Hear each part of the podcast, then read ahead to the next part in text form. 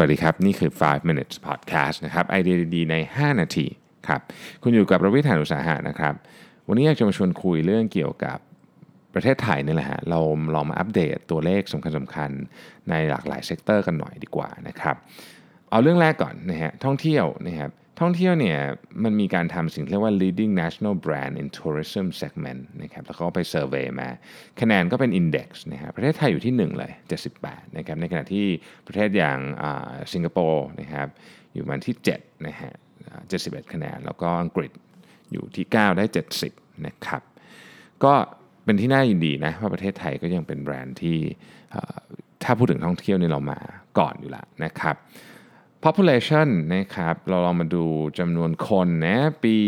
2018เนี่ยนะครับอยู่ที่ 69.18 ล้านคนนะครับเขาคาดการณ์กันว่าปี2022เนี่ยอยู่ที่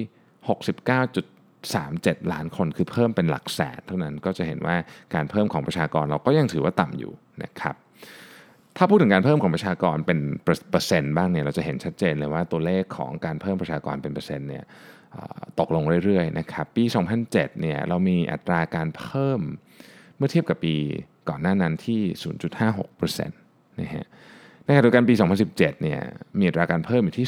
0.25% คือพูดถึงอัตราการเพิ่มนี่ลดลงกว่าครึ่งหนึ่งเลยนะครับแต่ว่าสิ่งที่เพิ่มขึ้นเยอะเลยนะฮะก็คืออายุครับผมอายุเฉลี่ยของประชากรนะฮะของทั้งประเทศนะ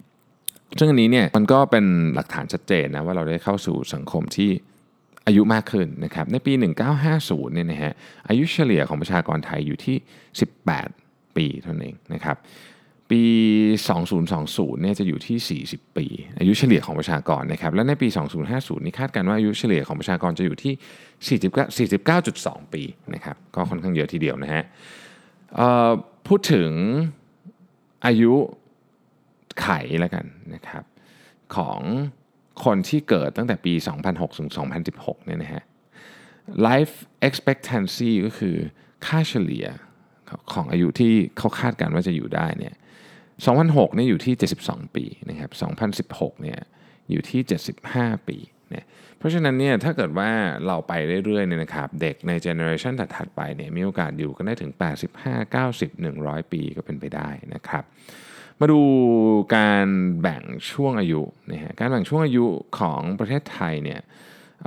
0ถึง14ปีนะครับในปี2007เนี่ยเรามีคนอยู่ในก้อนนี้นะฮะ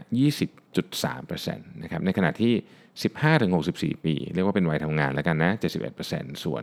65ปีขึ้นไปในอยู่ 8.2 นะครับอัตราส่วนนี้เปลี่ยนเยอะมากในปี2017นะ0ถึง14ปีเนี่ยจาก 20.3 ในปี2007นะครับเป็น 17.3 ในปี2017ก็คือลดลงอย่างมีนัยสำคัญเลยนะครับ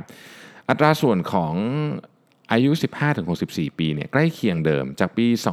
2007 71.41 นะครับปี 2017 เนี่ย 71.31 ก็ไม่ได้ต่างกันเยอะมากที่เปลี่ยนเยอะจริงๆเนี่ยคืออายุ65ขึ้นไปครับจากปี 2007 เนี่ย 2007 นี่ไม่นานนะแค่ประมาณ10กว่าปีที่เรานี่เองเนี่ยมี 8.2% ปี 2017 เนี่ย 11.37% เพิ่มขึ้นมา 3% ซึ่งเป็นตัวเลขที่สูงมากนะครับเรื่องนี้น่าจะเป็นสิ่งที่เป็นคอนเซิร์นใหญ่อันนึงเลยทีละนะฮะที่ภาครัฐคงจะต้องเข้ามาดู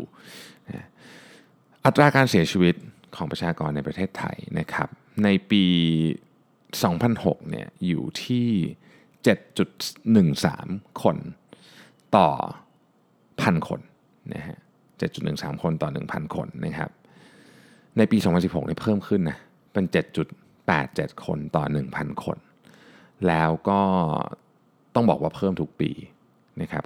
แนวโน้มมันเป็นทิศทางเพิ่มขึ้นก็มีจากหลายสาเหตุนะครับแต่ว่าถ้าพูดถึงเรื่องของอุบัติเหตุเรื่องของอะไรอย่างเงี้ยประเทศไทยเราก็มีตัวเลขที่ไม่ค่อยดีเท่าไหร่มาตั้งนานละนะครับอัตราการเข้าอยู่ในเมืองนะครับเรียกว่า urbanization การย้ายเข้ามาในเมืองเนี่ยเพิ่มขึ้นอย่างมีนัยสำคัญมากๆต้องบอกอย่างนี้นะฮะในปี 2007 เนี่ยเรามีอัตราการเข้าอยู่ในเมืองเนี่ย urbanization อยู่ที่ 39.95% ในปี 2017 เนี่ย 49.2% เพิ่มขึ้นมา 10% เลยทีเดียวเพราะฉะนั้นเนี่ยจะเห็นได้ชัดเจนเลยว่าประเทศไทยเนี่ยนะครับเป็นประเทศที่กำลัง transform ตัวเองจากที่เขาเรียกว่าเป็น rural country ก็คือมีคนอยู่ในต่างจังหวัดเยอะกว่าเนี่ยนะฮะเป็น เรียกว่าเป็น urban country เลยปัจจุบันนี้เนี่ย 50% อยู่ในเมืองละซึ่งค่อนข้างจะเร็วกว่าประเทศอื่นแถวๆนี้นะครับในปี2015เนี่ยนะครับในเมืองใหญ่เนี่ยมีคนอยู่ประมาณสักอาจจะสัก